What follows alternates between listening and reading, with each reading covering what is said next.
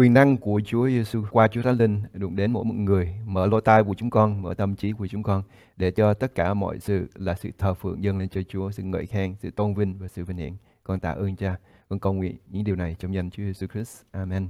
Trong Matthew đoạn 5, câu số 7, hay thương xót. Phước cho những kẻ hay thương xót vì sẽ được thương xót.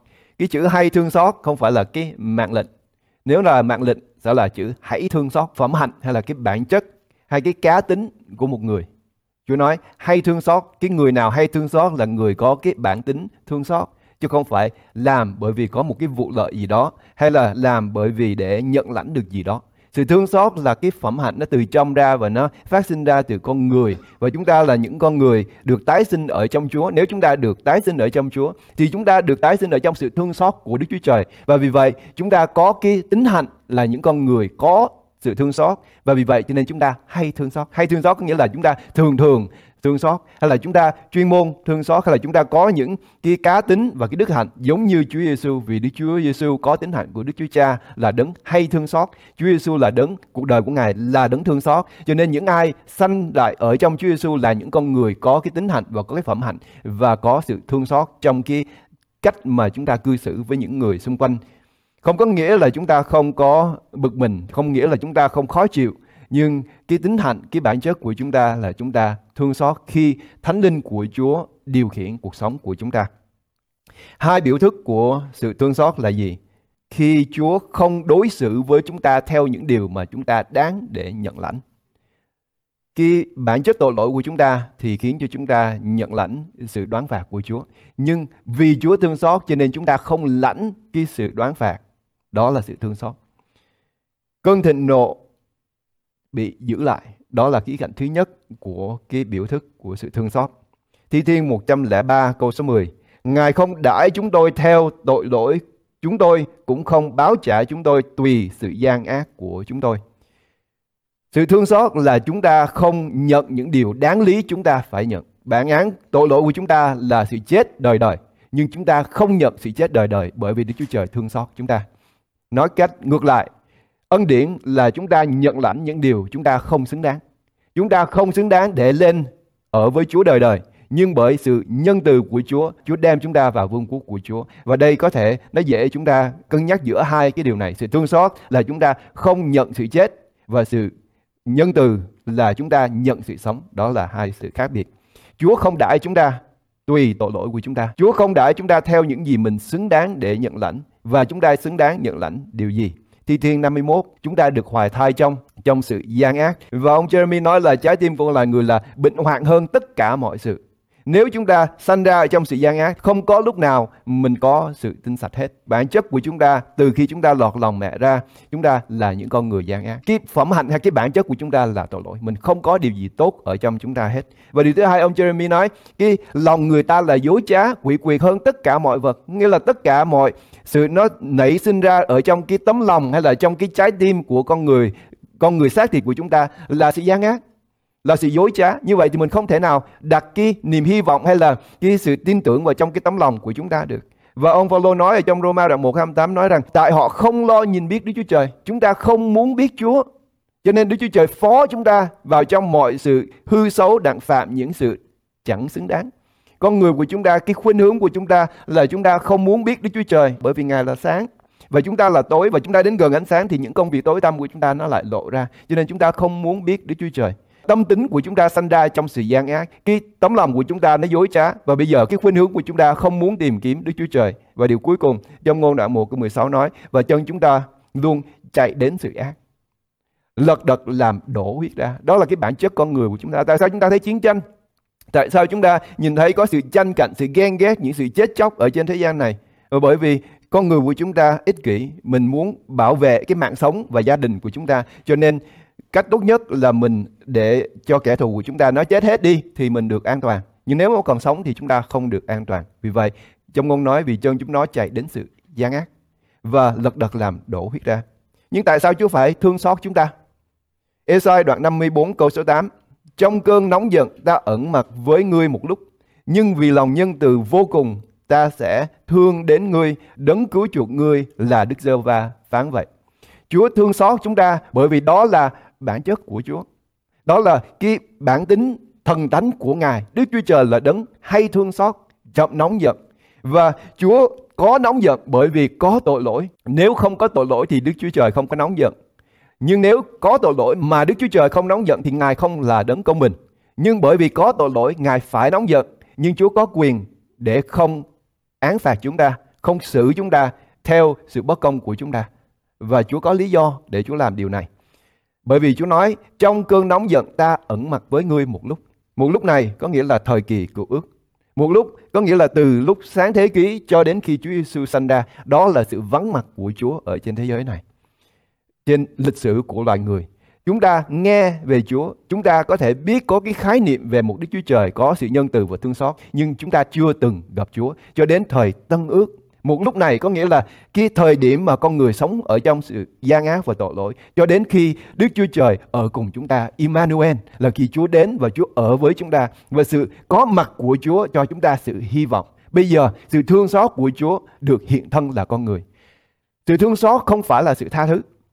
Sự thương xót bao gồm có sự tha thứ nhưng không phải là sự tha thứ. Sự tha thứ là cái lời nói của chúng ta. Khi chúng ta tha thứ cho người nào chúng ta nói tôi tha hay là tôi nghĩ đến tôi tha đó là sự tha thứ. Và khi mình nói cái câu nói đó ra, nếu mình là một con người giữ cái lời nói của chúng ta thì mình sẽ không bắt lỗi cái người đó nhưng chỉ có ở trong tư tưởng và suy nghĩ và trong lời nói của chúng ta thôi. Đức Chúa Trời nói rằng phương Đông xa cách phương Tây thì ta đã dời xa tội lỗi các người. Chúa nói Chúa chôn tội lỗi của chúng ta dưới biển của sự quên lãng. Đó là Đức Chúa Trời của chúng ta. Nhưng sự thương xót không phải là sự tha thứ.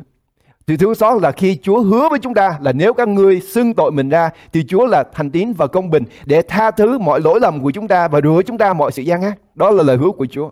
Nhưng đó là sự tha thứ, sự thương xót là như thế này. Cái lời hứa đó được hiện thân ra làm con người.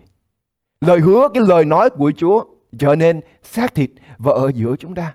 Và vì vậy, trong câu Kinh Thánh này nói trong cơn nóng giận ta ẩn mặt ngươi cái lời nói, cái lời hứa của Chúa có đó. Dân Do Thái họ trông đợi cái ngày mà lời hứa của Chúa đến. Họ không cần phải đặt tay ở trên con chiên đó nữa. Để mỗi một năm để cho tội lỗi của họ bỏ lên trên con chiên. Và con chiên đó bị giết đi để tha thứ tội lỗi cho dân sự. Họ đang trông đợi cái ngày mà Chúa thật sự Chúa rửa họ chứ không phải là để họ mang cái tội này một năm trời rồi đem cái tội đó đặt lên trên con chiên. Họ muốn tội của họ được sạch ngày hôm nay. Nhưng cơn giận của Chúa vẫn còn ở trên dân bộ nghịch cho đến khi cái lời hứa đó được hiện thân là một con người và đó là Chúa Giêsu. Chúa Giêsu là ngôi lời, ngôi lời ở cùng Đức Chúa Trời và ngôi lời là Đức Chúa Trời. Nếu chúng ta tin lời hứa đó đã hiện thân và trong này nói nhưng vì lòng nhân từ vô cùng ta sẽ thương đến ngươi và đây Chúa nói đấng cứu chuộc ngươi. Chúa hứa với chúng ta không phải là lời hứa của Ngài, nhưng Chúa hứa với chúng ta là lời hứa đó hiện thân làm con người ở giữa chúng ta và đụng đến chúng ta, tha cho chúng ta và chết thay cho chúng ta. Đó là sự thương xót. Sự thương xót khác với sự tha thứ là sự thương xót có hành động và hành động đó là sự chết để lấy đi cái lỗi của chúng ta. Bởi vì nếu Đức Chúa Trời thương, nếu Chúa Trời tha thứ thì cái lỗi của chúng ta đi đâu? Nếu Đức Chúa Trời không xét đoán tội lỗi của chúng ta thì tội lỗi của chúng ta nó vẫn còn đó và Đức Chúa Trời không có công bình. Đức Chúa Trời phải xét xử tội lỗi của chúng ta và Chúa hứa là Chúa sẽ xét xử nhưng rồi tội lỗi của chúng ta lại bỏ lên trên con chiên đó thì không đủ để cho tội lỗi, bởi vì chúng ta vẫn tiếp tục phạm tội. Và con chiên nó phải chết cho đến khi một là không còn chiên nữa, hai là không còn người nữa. Nhưng cái điều này chỉ là cái hình bóng cho con chiên hay là cho chiên con của Đức Chúa Trời sẽ hiện ra. Đấng cứu chuộc ngươi là Đức giê va Chúa hứa là chính Ngài sẽ đến, chính Chúa sẽ làm nên sự thương xót của Chúa cho chúng ta. Đó là lời hứa của Chúa. Và trong thời kỳ Chúa Giêsu sanh ra, sự hiện thân của Chúa Giêsu là sự trọn vẹn của lời hứa của Đức Chúa Trời đã hứa cho chúng ta. Thiên tính của Chúa là tình yêu. Nên sự bày tỏ của tình yêu là sự thương xót. Sự thương xót là bằng chứng của tình yêu. Nếu chúng ta nói chúng ta yêu thì chúng ta sẽ tha thứ. Nếu chúng ta tha thứ thì chúng ta phải có những cái hành vi cử chỉ để lấy đi cái tội lỗi của người đã vi phạm chúng ta. Và đó là công việc mà Chúa Đức Chúa Trời làm vì Đức Chúa Trời yêu thương chúng ta. Chúa Giêsu Christ đã sanh ra trong cái thân thể của con người của chúng ta để trở nên sự thương xót mà chúng ta có thể nhìn thấy được. Đức giê va có lòng thương xót hay làm ơn chậm nóng giận và đầy sự nhân từ. Vì cái cá tính này, cho nên chúng ta hiểu lầm Chúa. Đức giê va có lòng thương xót hay làm ơn chậm nóng giận và đầy sự nhân từ. Giống như chúng ta có một người cha hay người mẹ có cái cá tính này thì con chúng ta nó dễ hiểu lầm lắm. Bởi vì khi nó làm sai, không có điều gì xảy ra hết. Và vì không có điều gì xảy ra hết, cho nên nó nghĩ nó không làm gì sai hết. Khi chúng ta phạm tội, chúng ta nhìn lên trên trời một chút chúng ta không thấy sấm sét đánh xuống thì chúng ta nghĩ là cái công việc của mình không có gì sai hết, hoặc là không có ai trên đó hết. Nhưng mình hiểu lầm Chúa rồi. Bởi vì sự thương xót và sự nhân từ của Chúa chúng ta chưa chết. Nhưng sẽ đến lúc Đức Chúa Trời sẽ phán xét. Và những điều này sẽ xảy đến. Đáng lý chúng ta phải nhận cái sự đoán phạt của sự hung ác của chúng ta. Nhưng Đức Chúa Trời cho chúng ta được giải cứu bởi Chúa Giêsu Christ. Chúa Giêsu Christ giải cứu chúng ta. Chúng ta không bị đoán xét bởi vì chúng ta tin Chúa. Chúng ta chưa bị đoán xét bởi vì Chúa đang chờ, Chúa đang để cho chúng ta có cái cơ hội để ăn năn cho đến ngày của sự phán xét thì lúc đó chúng ta sẽ bị đoán xét. Sự phán xét của Chúa chưa đến chứ không phải là không đến. Sự nhân từ của Chúa đã đến và đang có hiện tại. Chúa để chúng ta thời gian để chúng ta ăn năn quay trở về với Chúa để không phải ứng hầu trước tòa án của Chúa Giêsu Christ. Đó là ân tiện của Chúa hay đó là sự nhân từ của Chúa. Cô Tô thứ nhì, đoạn 5 câu 21 Đức Chúa Trời đã làm cho đấng vốn chẳng biết tội lỗi trở nên tội lỗi. Chúa Giêsu Christ đã hiện thân làm con người, xác thịt giống như chúng ta, nhưng trong Ngài vốn không biết tội lỗi, có nghĩa là Chúa không thể phạm tội được. Vì vậy cho nên Chúa mới lấy tội lỗi của chúng ta để tôi nói là, Chúa Giêsu Christ không thể phạm tội được. Chúa không biết tội lỗi để mà phạm tội. Chúa chỉ biết ý muốn của Đức Chúa Cha thôi. Cho nên Chúa không thể phạm tội. Nếu chúng ta, tội lỗi của chúng ta để trên một người khác, thì tội lỗi của chúng ta vẫn còn bởi vì cái người đó không còn chỗ để chứa tội lỗi của chúng ta. Chúa Giêsu Christ không có tội vì vậy tội lỗi của chúng ta, khi Chúa thương xót chúng ta, thì cái công việc mà Chúa Giêsu làm là Chúa lấy tội lỗi của chúng ta và gánh lấy tội lỗi của chúng ta thế cho chúng ta. Đức Chúa Trời đã làm cho đấng vốn chẳng biết tội lỗi trở nên tội lỗi vì chúng ta, hầu cho chúng ta nhờ đấng đó mà được trở nên sự công bình. Chúa trở nên tội lỗi của chúng ta và Chúa phó cho chúng ta hay là Chúa ban cho chúng ta sự công bình của Ngài.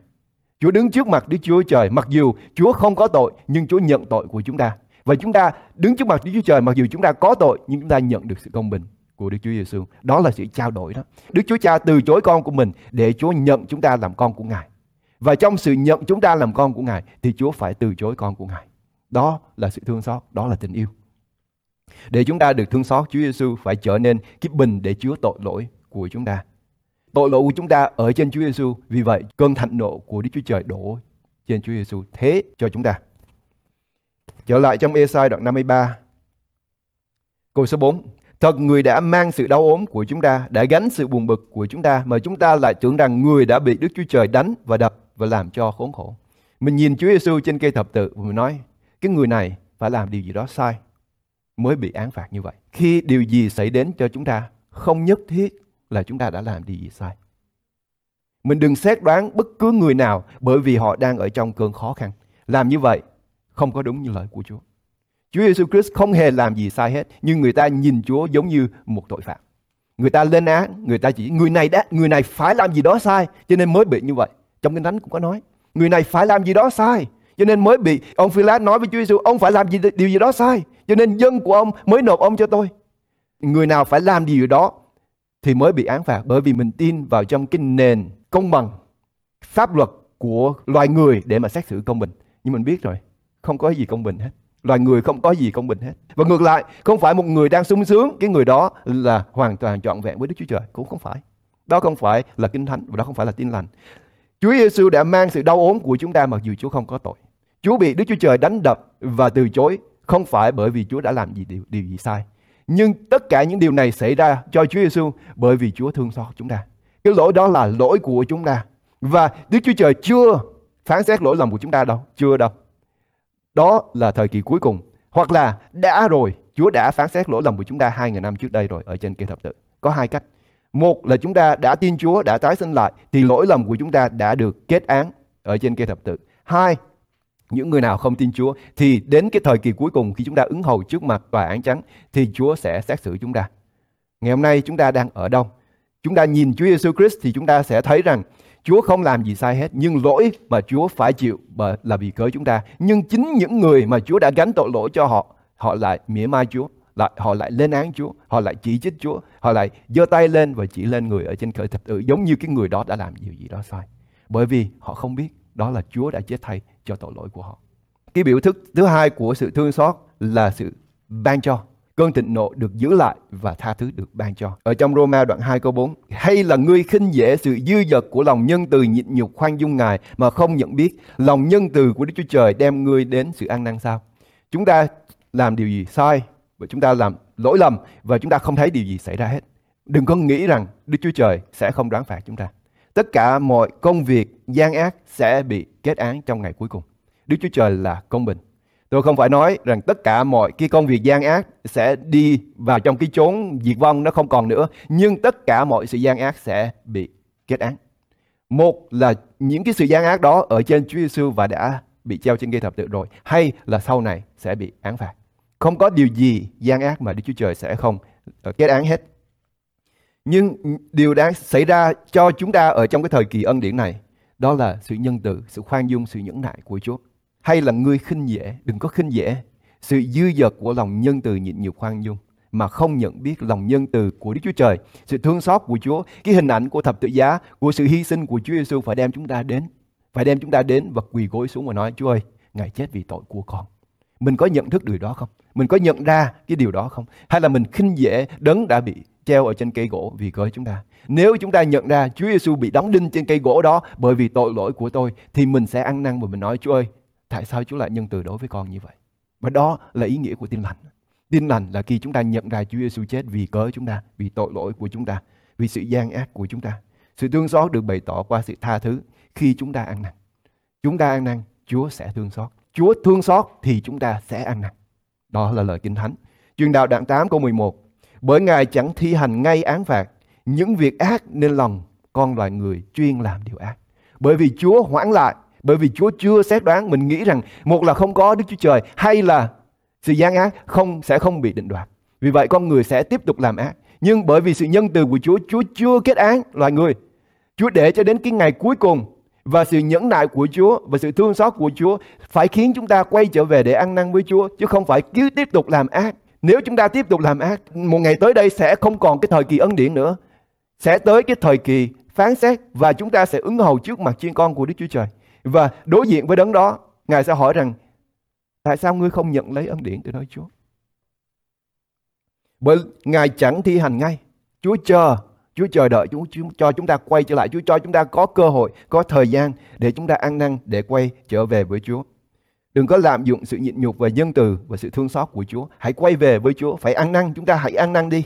Để Chúa có lòng nhân từ và thương xót. Hay thương xót. Ngài là đấng hay thương xót. Loài người không thể làm việc thiện. Và khi chúng ta nhận ra mình chỉ có khả năng làm ác thôi. Thì điều duy nhất mình phải chạy đến với Chúa. Chúa ơi cứu con. Đó là tin lành. Đó là sự cứu rỗi khi chúng ta chạy đến với Chúa. Công vụ các sứ đồ đoạn 17 câu 30. Vậy thì Đức Chúa Trời đã bỏ qua các đời ngu muội đó mà nay biểu hết thảy các người trong mọi nơi đều phải ăn năn. Đức Chúa Trời đã bỏ qua những cái thời trước Chúa không chấp chúng ta, Chúa không kể chúng ta, Chúa để chúng ta có cái thời gian giống như chúng ta đối xử với con cái của mình. Khi nó làm sai, mình không có bập tay nó liền. Khi nó làm sai, mình nói cho nó biết. Nó làm sai nữa, mình nói nữa. Rồi bắt đầu mình đếm. Rồi mình nói trước cho nó, sau khi mình đếm xong rồi thì sẽ có những hậu quả. Chúa dạy chúng ta, điều đó sai con. Đừng làm nữa. Khi mình làm lại nữa, Chúa nói, con ơi, điều đó vẫn còn sai. Rồi sau đó cái sự sửa phạt của Chúa sẽ khiến chúng ta quay trở về để uống nắng chúng ta. Bởi vì nếu không có sự sửa phạt thì không có tình yêu. Người nào Chúa yêu, Chúa mới sửa phạt. Mình thấy con của người ta làm điều sai quấy thì mình chửi cha mẹ của họ. Mình đâu có sửa con cái của người khác đâu. Nhưng con cái của mình thì mình sửa. Người nào Chúa yêu, Chúa sẽ sửa. Người nào Chúa quan tâm thì Chúa sẽ sửa. Và chúng ta là con gái của Chúa, mình sẽ làm những điều sai. Nhưng tội lỗi của chúng ta không kể cho chúng ta. Chúa sẽ sửa chúng ta, Chúa sẽ đem chúng ta quay trở về. Nhưng ở trong lời của Chúa có nói, Đức Chúa Trời đã bỏ qua. Đối với con cái của Chúa, Chúa không có kể tội chúng ta, nhưng kêu gọi chúng ta quay trở về để ăn ăn năn có nghĩa là mình không làm những công việc đó nữa, mình quay trở về để làm những công việc đẹp lòng Đức Chúa Trời. Chúa đem chúng ta quay trở về, Chúa muốn có cái sự ăn năn đó, có sự hối cải đó quay trở về với Ngài. Thì Chúa kể cái sự ăn năn hối cải đó là sự đẹp lòng Chúa, làm đẹp lòng Chúa. Thương xót đi trước sự đoán xét. Chúa ban chúng ta trong cái thời điểm này để nhận ra sự thương xót của Chúa và để chúng ta ăn năn, để chúng ta được nhận lấy sự thương xót trước khi chúng ta ra tòa án. Tòa án của loài người xét xử điều này. Khi chúng ta bị kết án rồi thì chúng ta ứng hầu trước mặt quan tòa và hy vọng quan tòa sẽ thương xót chúng ta và giảm cái uh, cái năm tù cho chúng ta. Nhưng đối với Đức Chúa Trời Chúa không làm điều đó. Một khi chúng ta đứng trước mặt Đức Chúa Trời rồi thì chỉ có một án phạt thôi vào trong sự chết đời đời.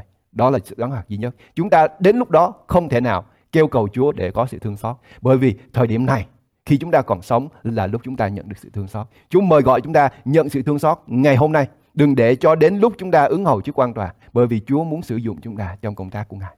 Chúa muốn dùng chúng ta, Chúa muốn chúng ta hưởng ở trong sự vui mừng của Đức Chúa Trời khi chúng ta làm công việc của Chúa. Đó là sự vui mừng mà Chúa muốn chúng ta nhận được. Đó là phước hạnh mà Chúa muốn chúng ta nhận được. Lý do tại sao chúng ta ở đây, lý do tại sao tôi làm những công việc này. Bởi vì khi tôi làm công việc của Chúa, tôi thỏa mãn. Nó thỏa mãn cái linh hồn của tôi. Và đó là lý do Chúa muốn chúng ta làm công việc của Chúa. Quay trở về ăn năn với Chúa và hưởng cái sự phước hạnh mà Chúa đã hứa ban cho chúng ta. Hebrew đoạn 3 câu 15 Ngày nay nếu các ngươi nghe tiếng Ngài thì chớ cứng lòng. Như lúc nổi loạn. Đừng cứng lòng. Hãy quay trở về với Chúa. Nếu chúng ta nghe lời của Chúa ngày hôm nay, nghe lời tôi nói ngày hôm nay, nghe Kinh Thánh ngày hôm nay, chớ cứng lòng. Nếu chúng ta vẫn đang sống ở trong cái đường lối tội lỗi của mình, hãy quay trở về, hãy ăn năn để nhận được sự thương xót. Đừng chờ đến ngày chúng ta ứng hầu trước mặt Đức Chúa Trời. Lúc đó quá muộn rồi. Không thể nào nhận được sự thương xót. Ở trong đất của kẻ sống, lúc đó chúng ta nhận được sự thương xót. Trong đất của kẻ chết không còn sự thương xót nữa. Có câu chuyện của Lazarus và người giàu có khi hai người đi xuống cái nơi để chờ sự phán xét thì cả hai không ai trở về được hết. Vượt thẳm không đáy cách ngang thế giới của kẻ chết và thế giới của kẻ sống. Hôm nay chúng ta ở trong thế giới của kẻ sống, hãy quay về với Chúa, hãy ăn năn để nhận được sự thương xót. Thừa kế bổn tánh của Chúa, phước cho những kẻ hay thương xót vì sẽ được thương xót. Phước cho những kẻ hay thương xót, cái người hay thương xót là người có cái bổn tánh thương xót. Con người đó được cấu kết bởi sự thương xót của Chúa cho nên cái tính hạnh của người đó là sự thương xót.